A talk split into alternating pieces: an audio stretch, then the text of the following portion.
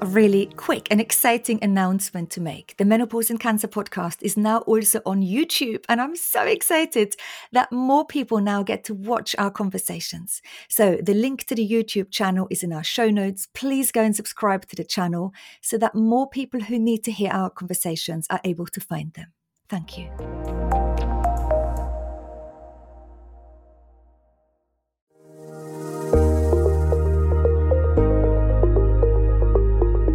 Hi, I'm Dani Binnington, and welcome to my podcast. This podcast is for anyone who's been affected by cancer and menopause.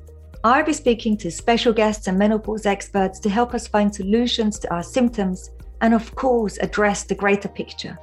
We're going to talk about everything from mental health to physical health, sexual health to bone health, and everything in between. Nothing is off limits. Welcome.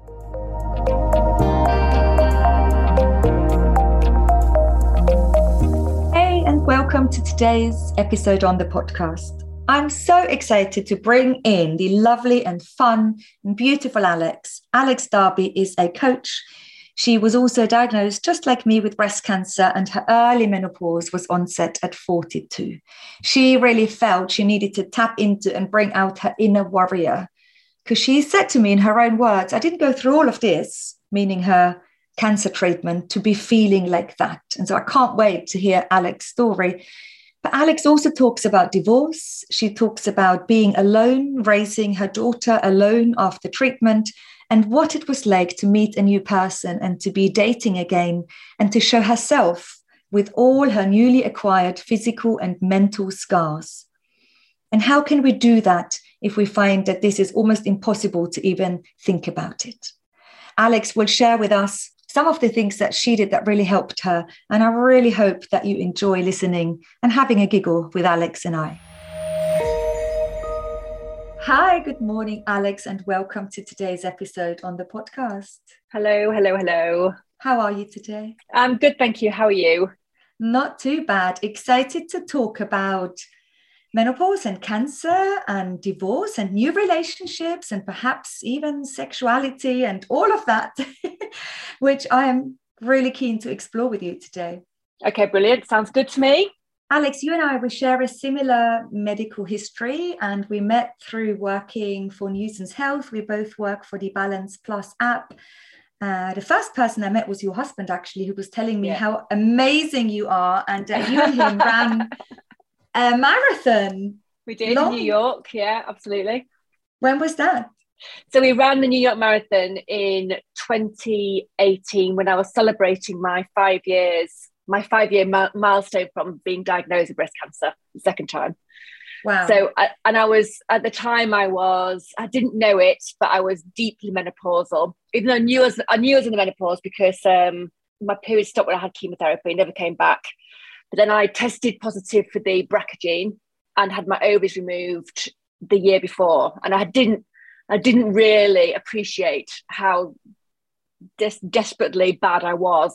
I think that actually training for the marathon probably helped kept me going. So I wow. ran it, fractured my foot, tore my calf muscle, but I ran it across the finish line. what an achievement. And you celebrated five years. We did. We did. Absolutely. With a new partner as well. Yes. Yes. So we'd only been married a year then.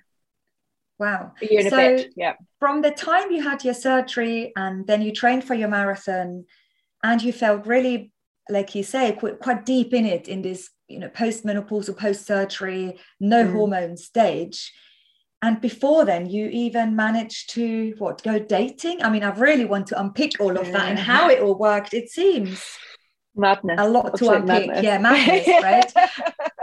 Okay so we've sort of taken listeners into five years post diagnosis but take us back just so we all understand when were you sure. diagnosed what were you diagnosed with? Sure. Okay so i was diagnosed in um, 2013 january the 2nd 2013 my dad's birthday and I was diagnosed with hormone negative. Just it was just hormone negative at the time. It was on my right breast. I found the lump myself because I was part of the family history clinic. So I used to have um, mammograms every year anyway. And then I, through through working with my oncologist, who were fantastic, we decided to have radiotherapy first. rather than diving straight into chemotherapy because I was querying whether I should be having more surgery. And as I was had, so I had a longer longer time with uh, radio, six, six weeks of radiotherapy every day, and on the last week of my radiotherapy, I found a lump in my other breast by accident. And on the last day of my treatment, in the morning, I had in ho- one hospital went for radiotherapy. In the afternoon, went to another hospital and had my lump removed, and that was breast cancer again. That was triple negative, and I started chemotherapy about two weeks later. Wow. Uh, I had chemotherapy for six months, and then had my first mastectomy reconstruction on my left hand side uh, straight after my chemo, which was really hard work.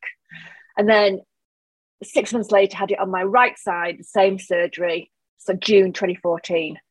So then I was all sort of no breast tissue left, um, fully reconstructed, and actually feeling pretty good to be honest. I was um, my period stopped in July 2013, never ever came back. So I was okay. I was I was postmenopausal there and then really, and I could feel I really felt it. I was having massive hot flushes, but actually the rest of it I was kind of dealing with. I really changed my lifestyle from being ill and eat, ate really well, lots of exercise, and um, did not think about dating anybody. I've got to be honest with you. My, my body was full of scars. Were, when you were diagnosed, were you still in a relationship? Were you married? No, no, no, You've got a daughter, don't you? I've got How a daughter. Is, I've yeah. got she's she's now 14. Yeah. No, no. So oh yeah, sorry, but it's a backtrack, right backtrack to 2012, 2012. I um, me and my husband uh, separated in September. And in the December, I found a lump in my breast. And that's when I started the journey of it working out what it was. So and when you were diagnosed, you were just yeah. separated a few months into just separation. A few months separated. And I believe, um, and my friend told me in the doctor's office when I was diagnosed, the first thing I said was, thank God I left him. Not, oh my goodness me, what's happening to me? It was more the just imagine what would have happened if I hadn't have done and I would have felt trapped. I always, I often go back to that time, and I do share that a lot with people. To say you've got to go with your instinct. You just do not know what is what's what's around the corner really. See because my gut feeling would have been that you would have thought oh my gosh i should have stayed with him. I need all the help i can get to get through yeah. this. No one knows what's around the corner. I need my daughter's dad to be around us and to be supportive but for you it was the best thing you could have done. Absolutely the best thing in the world. And actually it was really the best thing for him as well because he sort of stepped up and became yeah. the daughter the, the father she she needed at that time. Because she was only four uh, five actually the second time it happened and no five year old who's very close to a mum is going to be understand it and is not going to like seeing what they're going to witness in the next two years, really. So actually, he it, it kind of weirdly worked out for both of us. Wow. So yeah. you lived on your own through treatment with your daughter? Yeah, I did. Yeah. Yeah. I look back and I actually can't quite believe I did it. But yeah, I lived on my own. I had a really good network of friends. Obviously, my both my parents had died at that at, at that point. My dad had died a couple of years earlier. So um, I had a routine where everybody knew what my treatment schedule was, and I would have people drop in just just double check I was okay. Daisy wow. would would be with her dad, and then she'd be with me. So I would have a treatment on Thursday, Thursday, Friday, Saturday. I was just out of the count. Sunday, I was ravenously hungry, like I just couldn't stop eating. And then Monday, Daisy would come home, and then I'd be sort of all right. And I'd, I would, I, I stuck to my routine, and I dragged myself out to walk every day, and I juiced every day, and sort of had a routine that really, really worked. It got me through. Wow. Yeah. Gosh, I think many people who might be listening to this now, it might take them back into the early days of this active treatment we always think active treatment that's it isn't it but for yeah. most of us the reality only kicks in or we fall off a cliff after active treatment oh yeah finishes. yeah absolutely absolutely but, but when we look back mm. mm. yeah but you've got a massive support network um, doctors nurses you've got visits you've got planned it i often think that suddenly the, the machine kicks in doesn't it and i was very very lucky i was able to have chemotherapy at home i didn't have to travel to hospital and back on my own which was really good but actually, like you've just said, the active part of the treatment, you're very protected. um, yeah. is afterwards, where it can feel very isolating actually if you're not if you're not careful.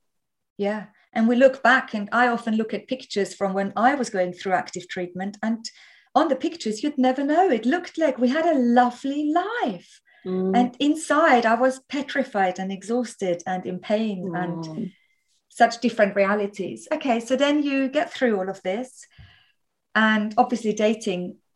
I mean, oh gosh, not in a million years. Just right, not exactly. in a million years. I was, my body was so, my body was so full of scars. I'd been completely chopped around, and bits of my body moved to different places to create different things, and the muscles moved. And oh my word, no, it just was not in my world. And actually, I wasn't bothered. I was very happy being single.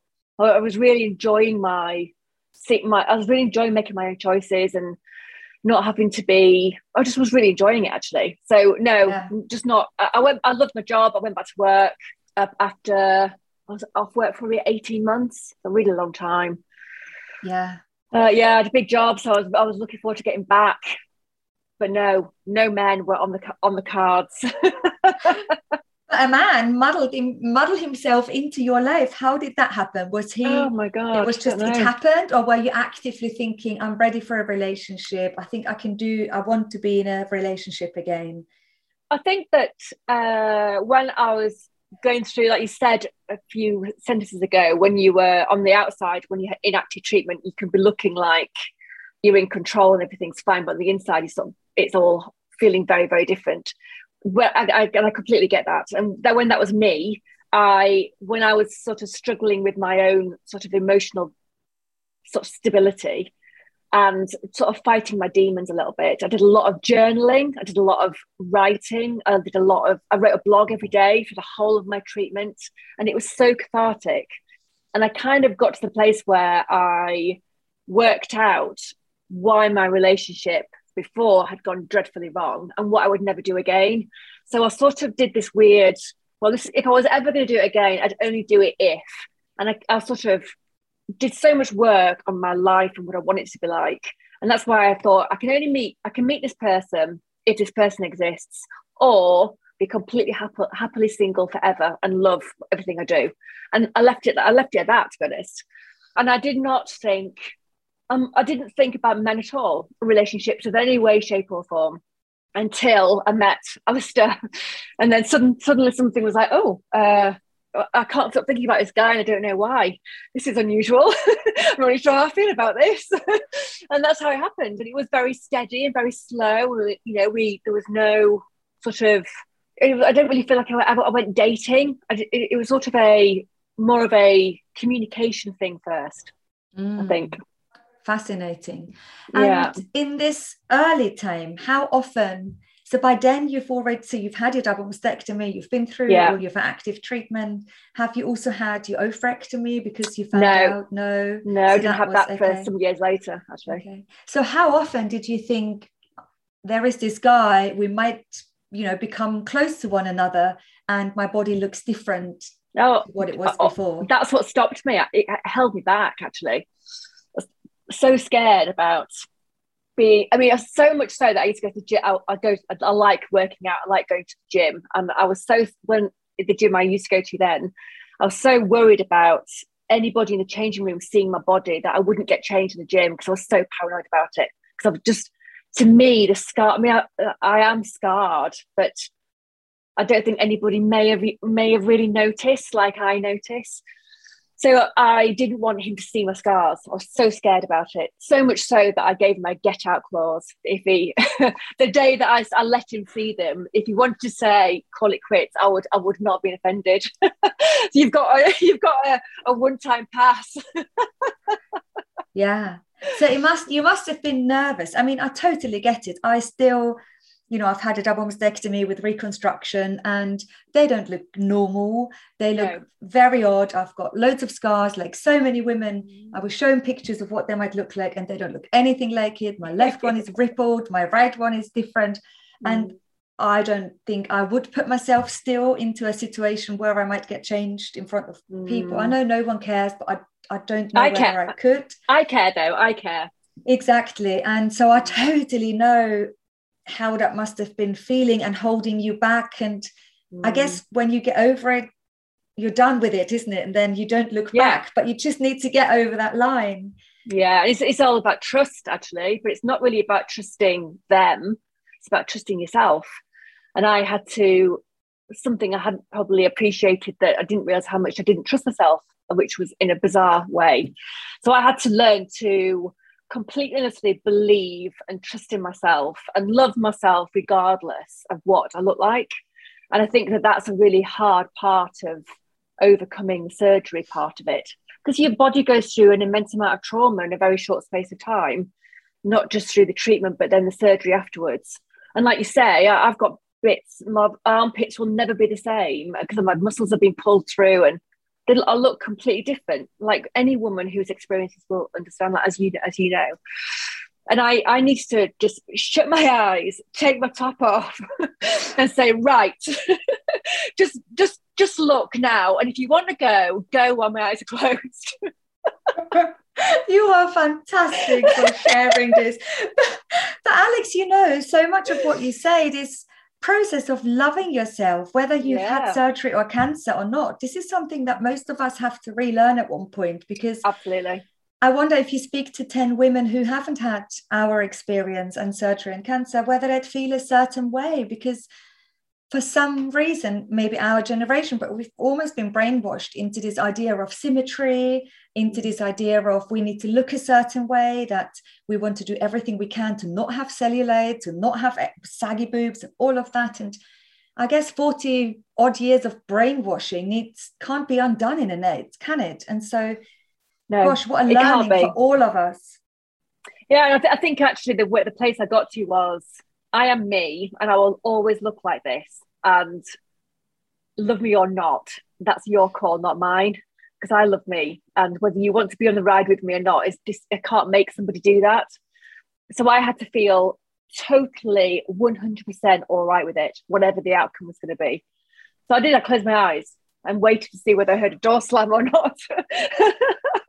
and luckily I didn't.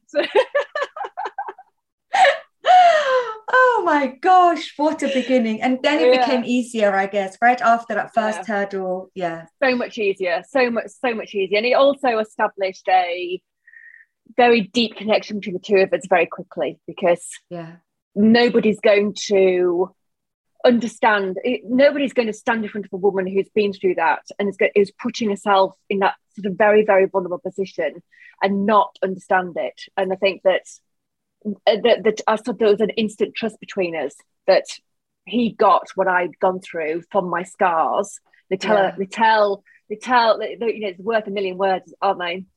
Yeah, and, and but yeah, yeah, and, and think, showing up in a vulnerable space is beautiful sometimes, isn't it? Completely, yeah. completely, completely. Yeah. We've been, we've just gone, we've got stronger and stronger and stronger as the years have gone by.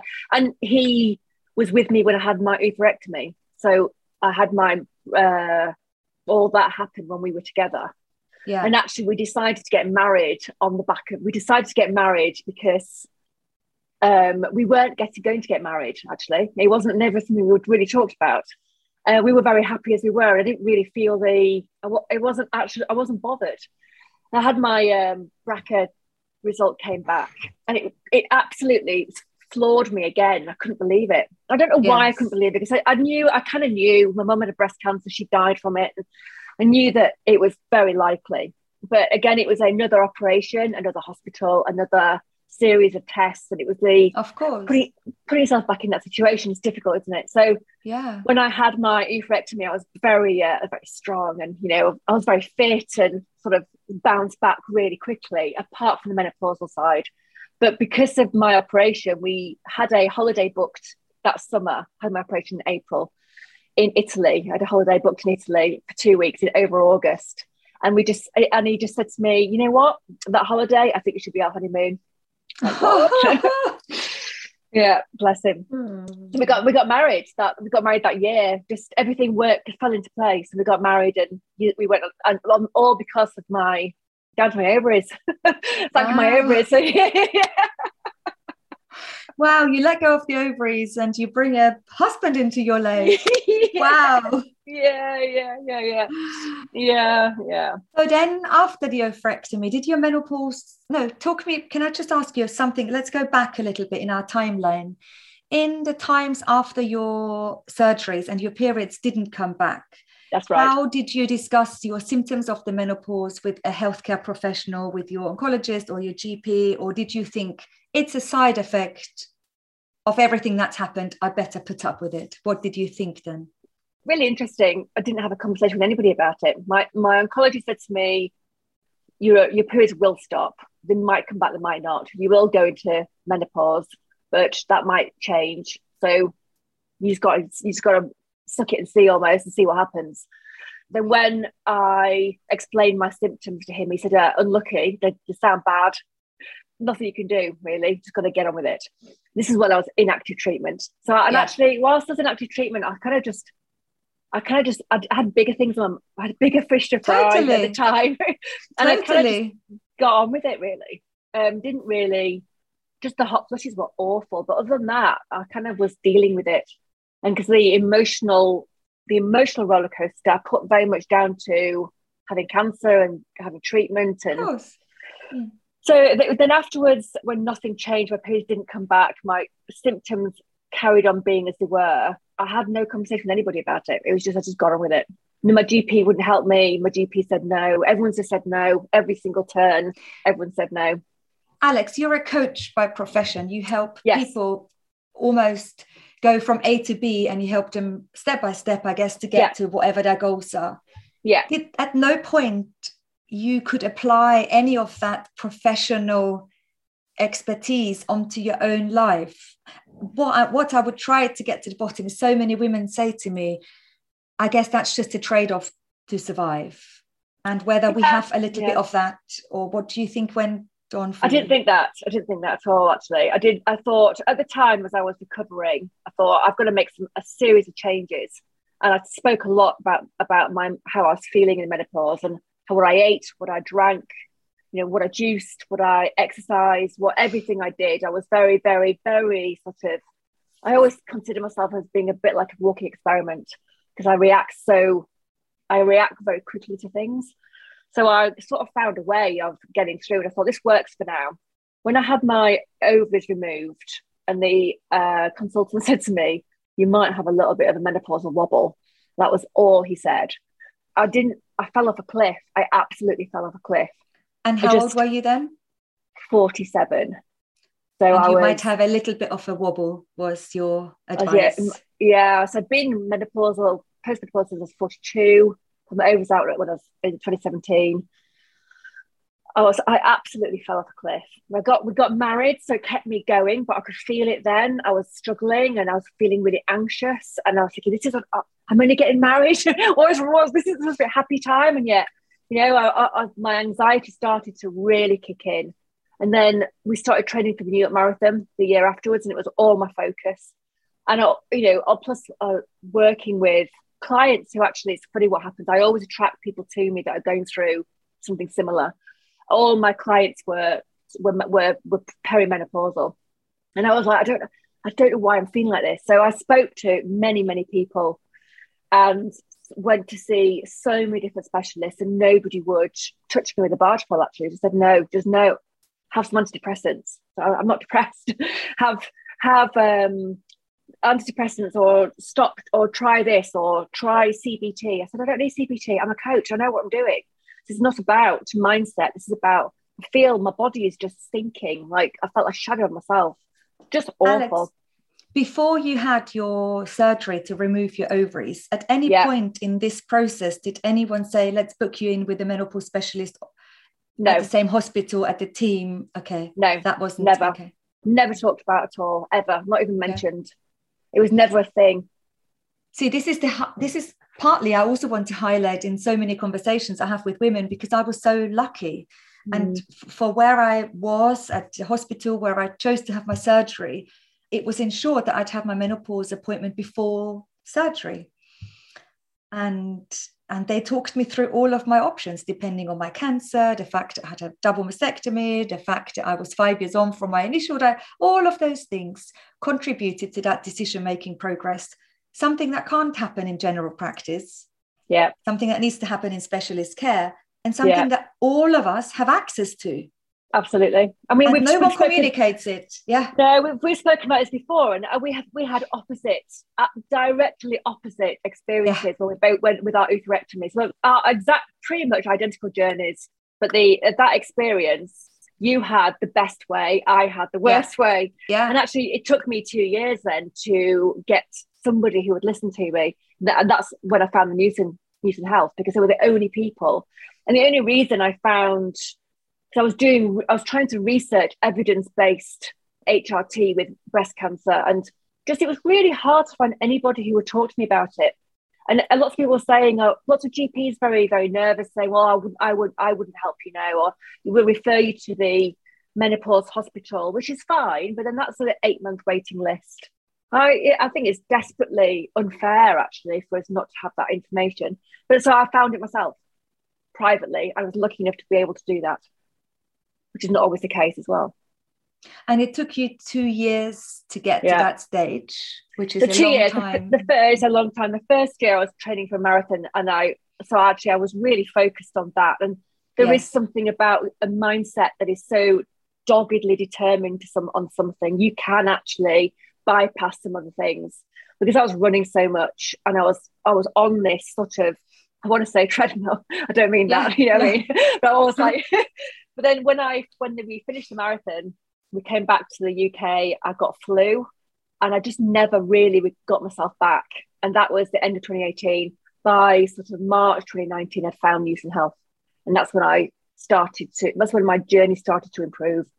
It's incredible, isn't it, to think, wow, how we have had so much going on in our life how we then mm-hmm. do something as drastic as removing your ovaries to prevent more cancers because really that's why you and I were doing it because our yeah. chances of ovarian cancer would be super high. And yeah. like in my family, we've lost so many women to ovarian cancer. You just want to do everything to reduce your risks. To then be left in a situation where we have no support is devastating for so many women, especially if they can't afford private health or if yeah. you feel so poorly in your mental health that you can't advocate for yourself anymore because to keep advocating for yourself for two years is hard work. You must have really, worked really. like a lioness, right? It's exhausting. Yeah. Exhausting. exhausting, absolutely exhausting, absolutely exhausting. But life is life, and actually, I wasn't going to go through breast cancer to be left with that. That I just wasn't hmm. going to do it. I wasn't, I wasn't prepared to do it because I'd got, I'd, I'd, I'd beaten, I'd gone through all that. I wasn't going to now be a shadow of my former self because of it. So there was, I wasn't going to stop until somebody listened actually th- that's exhausting and it, and it should be very unnecessary for someone to have to do that. But, you know, I've yeah. got a daughter. I'm a single mum for all intents and purposes. My mum died of breast cancer. Uh, I'm not prepared for history to repeat itself. So there was just no way. It was it was just non-negotiable. I wasn't going to not get help. I would have done. I would have. I would have carried on until somebody listened. And thank God there's somebody out there who did. And what did you decide to do? How did you help, or how did you turn that situation around? So, because of my fact I've had a double mastectomy, I'm hormone negative. I didn't have any ovaries. My risks actually, even though I've, even though I've got a family history and I've had breast cancer twice, I still my risks are actually relatively low. I'm fit. I'm healthy. I really, I'm very careful about what I eat and drink, and therefore I started having HRT because it was the obvious choice to have to uh, the obvious choice. So I started on HRT and then added um, testosterone about four months later, just to see when that really really helped actually. Because the the thing that I found the thing I found the hardest was the emotional slump that I felt and the brain fog. It almost reminded me of chemo brain, you know, that sort of where you can't really think because your body's dealing with so much to stay breathing and walking and talking. So I felt I felt that. And for someone who's I'm a naturally curious person, and I'm I'm like a, I'm very determined in a lot of fronts. I was struggling to think properly. It was really frustrating me. So I really wanted the clarity back. And how long did it take you to feel better? Well, I, I I say I, I, walked out the clinic swinging a big bag of hormones, and actually felt better without even putting any on my skin because I had the I, I, it had the effect of finally, you know, I walked into the clinic sort of with tears streaming down my face, really thinking somebody's actually listening to me, and I think I probably started to feel better within about four weeks. It's also feeling validated, isn't it? That someone, yeah.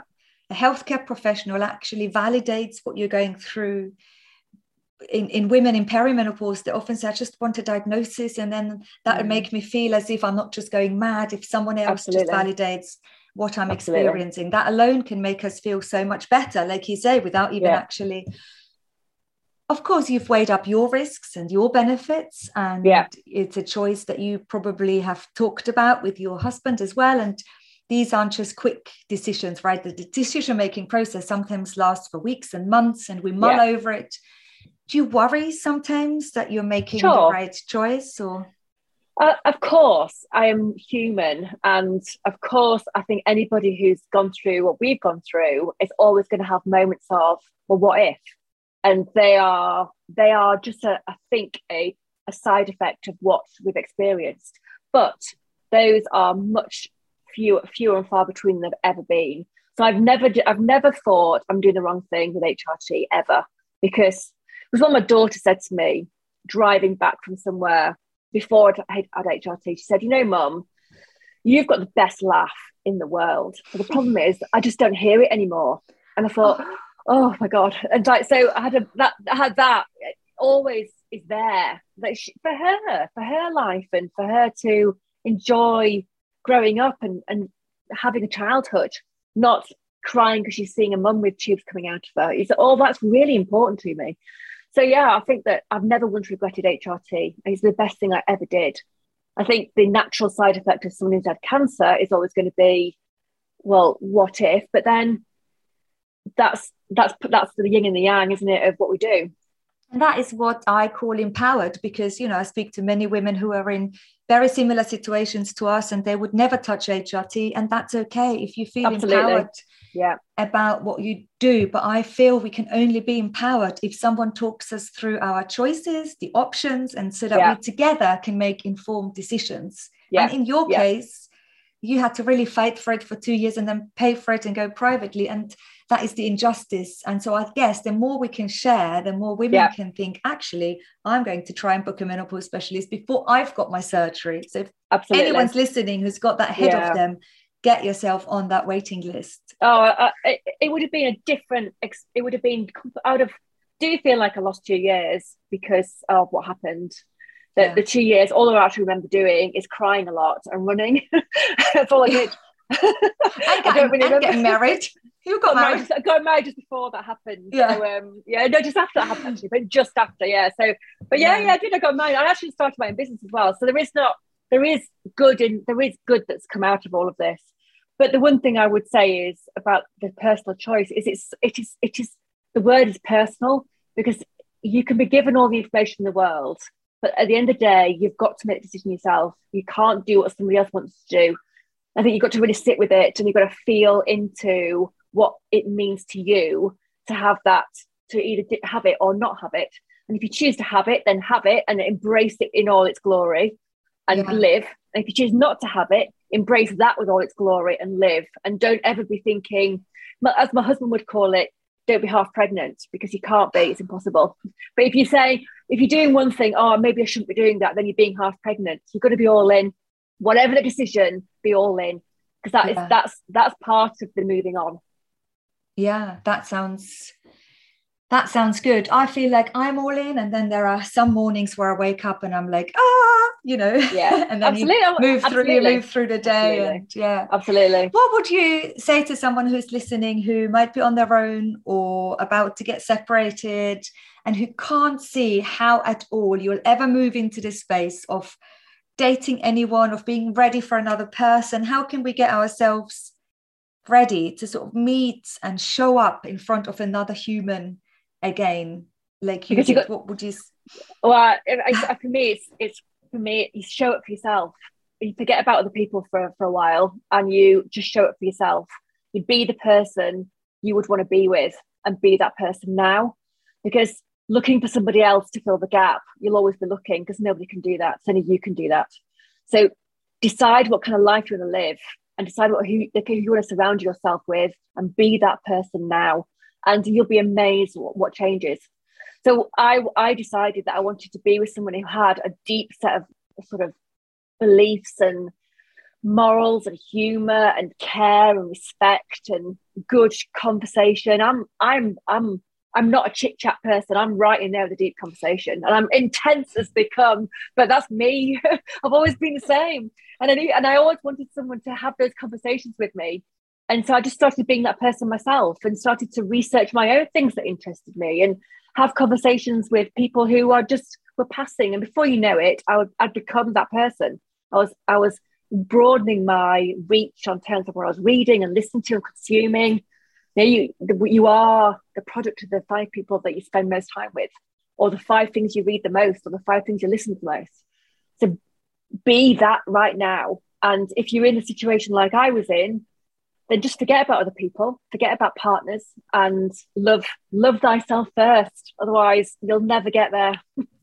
it's everything. Self love is everything.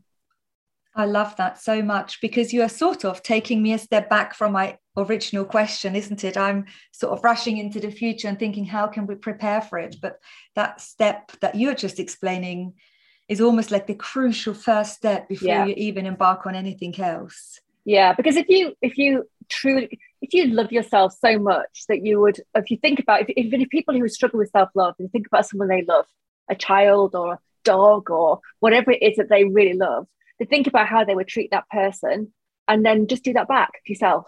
It's just we're very good at loving other people, but we're not very good at loving ourselves. I think that's the switch that needs to be made. I think when you come from a place of love, then actually your decisions have become very different. And I think when you come from a place of love, you do want to prepare for what's coming in the future. And I think yeah. it's always really easy to tell when someone doesn't love themselves because they don't have a future plan. But those people who really do love themselves have got a plan for the future, whatever that looks like.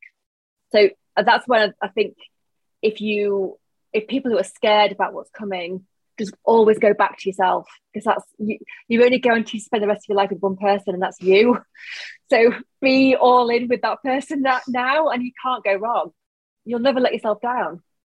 I love that. And especially if we've been through so much and so much trauma and when your mind takes you back to all the conversations at hospital, when you've had bad news, when you've had surgery, when you were petrified of waiting for another appointment or another scan result, it, it would be so easy to go back and just give yourself a big hug and say, oh, absolutely. Come on girl you will yeah. be okay.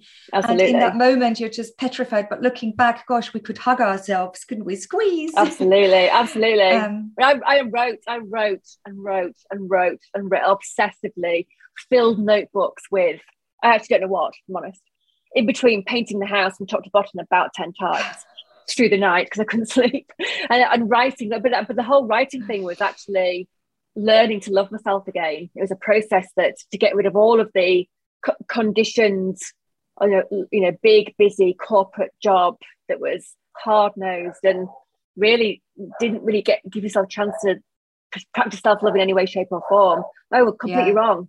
We should be teaching this stuff in schools. It's not negotiable. Abs- absolutely. Is that your mm. lovely doggy in the background? Sorry, yeah. No, that's okay. I've got two. Uh, Have you? yeah, one's by one's down here. The they one's down lovely. there barking. Mm. They give a lot of love, don't they? Pets they do, give yeah. a lot of love, which is fantastic. Yeah, yeah, yeah, Just can I ask you a last question? Because you've mentioned your journaling and your writing a couple of times. If that doesn't come natural to someone, because yes. obviously you just needed to write and get it out of your head onto paper, if that doesn't come natural to someone, but someone thinks, I've listened to Alex and maybe I should give writing or journaling a go. How could we make a start if it's not a natural process? Using some journal prompts is always a good. You could just Google journal prompts and a load of things would come up.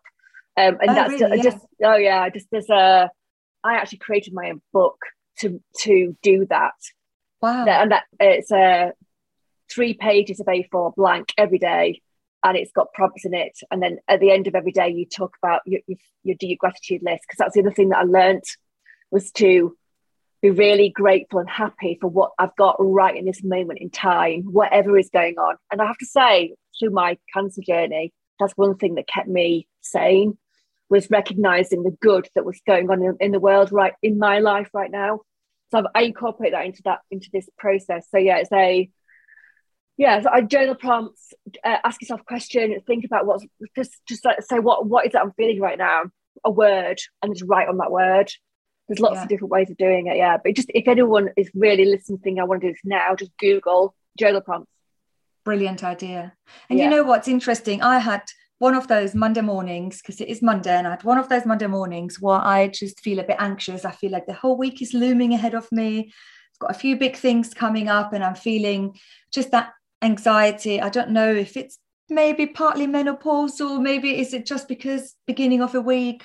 And I feel deeply grateful that we have connected today. And I know that gratitude practice is very much one true that kept me going as well. And so I'm glad yeah. you bring it up and you mention yeah. it because even now, you know, chatting to you for half an hour, I feel deeply grateful that you share so honestly that other people can listen and, you know, learn from our conversation. And how wonderful to know that we're not alone and we're, we're navigating it differently, but there is Absolutely. a huge pool of us. Yeah. So much to be grateful for, isn't it? So oh, much. Oh, absolutely. And I always find that I always find that tapping into that gratitude can shift your energy in seconds. So you like you say, we wake up on a Monday morning. I did as well this morning, think feeling all over the place. Like my heart was thinking, I was like, oh my God, what is, what is wrong with me? So. I do my I do my journaling, my three pages, and then I do my gratitude list, and suddenly I'm all right again. It took me 15 minutes and I'm back on track. And I think it's a really good practice for anybody to get into if they're feeling that kind of anxiety really, really, really good. It's also good because I always think when you journal, you start journaling and it's like I'm writing, I don't know what I'm going to write about today. I'm just writing words. I don't really know what I'm writing about. I think I need to go to the shops and buy X, Y, and Z. No, I mustn't forget to pay that bill. And do you think I should ring that person? So I'm not and then suddenly all that goes and suddenly you start writing some really good stuff. And I think that's that's also very, very helpful. There's a woman called Julia Campbell. She did the artist way and she helps people, it's a practice she devised over 20 years ago, you write three pages of free writing every day and you just wow. write. And it helps get rid of all that noise and helps you find what you actually need to be thinking about. It's very, very, very good. I love it. You've been running and crying and writing your way through, haven't you? Your hardest times. And isn't it interesting what coping mechanisms we've all got and how different they are? And the best thing about it is to move on and move through it because the saddest thing is when you hear people that have kind of like stopped advocating for themselves at yeah. one point because yeah. it's all become too much. So let's absolutely, absolutely. let's hope someone listens and thinks right yeah. i'm going to pick it up however long it's been i've been feeling rubbish and i'm going to make a fresh start at it. Yeah. maybe by journaling maybe by running maybe by having a day full of tears which is okay too. Absolutely put a put a film on and cry. Yeah. Plan something and, and do it. Take yourself on a on a date. Yeah. It's just some it's just something that's different and it changes how you feel mixes it up and it's amazing the different perspective you can gain from just doing something different. And planning planning something in the future is really crucial really really crucial. Yeah. Really crucial. I, mean, I know that I, I'd planned the to run the New York Marathon in five years. I'm also running it 10 years. And I've always known I was going to do this. So I, have always known that in 10 uh, year 10 I would r- run the New York Marathon again which is next year. And wow. it's sort of come about but i've always known it was going to happen and i've always had my my eye on well I, i've got to be around because i'm running that marathon in, in, in 20, 2023 and then i want to be doing this in 2025 and I, i've always had these things to aim for. I think that's really important really really important. Oh my gosh that means you're training now. So you're out back on the yes. road Yes, I am back on the road. I'm not crying this time, though. So it's all right. No, yes, and maybe we can maybe we can talk again when you've run it, and I can't wait to hear how it's gone. Stay injury free. yes, I shall do that. Oh, I should I should be fine this time. Re- reality is, I should be. I have. Uh, I'm in a better physical state than I am. I was five years ago. Wow. Thank you so much for sharing so much hope and laughter with us today. Yes, you're very welcome. Scars and all.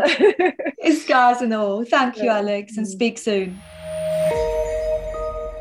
Ah, that really helped me shift a little bit of my Monday morning anxiety talking to Alex and how much sense she spoke. And I really loved it when Alex Alex gave her partner almost a get out clause. How funny. That really made me giggle today. I hope you took something away from Alex's and mine conversation today that resonated with you. Maybe something like journaling that you thought, gosh, I hadn't thought about that. I'm going to give that a go.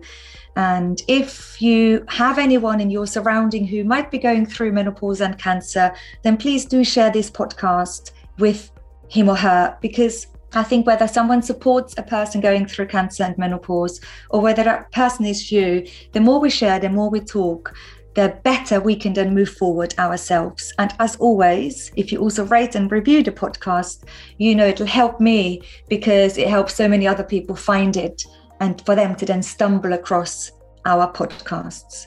Thank you so much for being here. And wherever you are, I'm wishing you a lovely day and all the best, sending you a big virtual hug. Bye bye.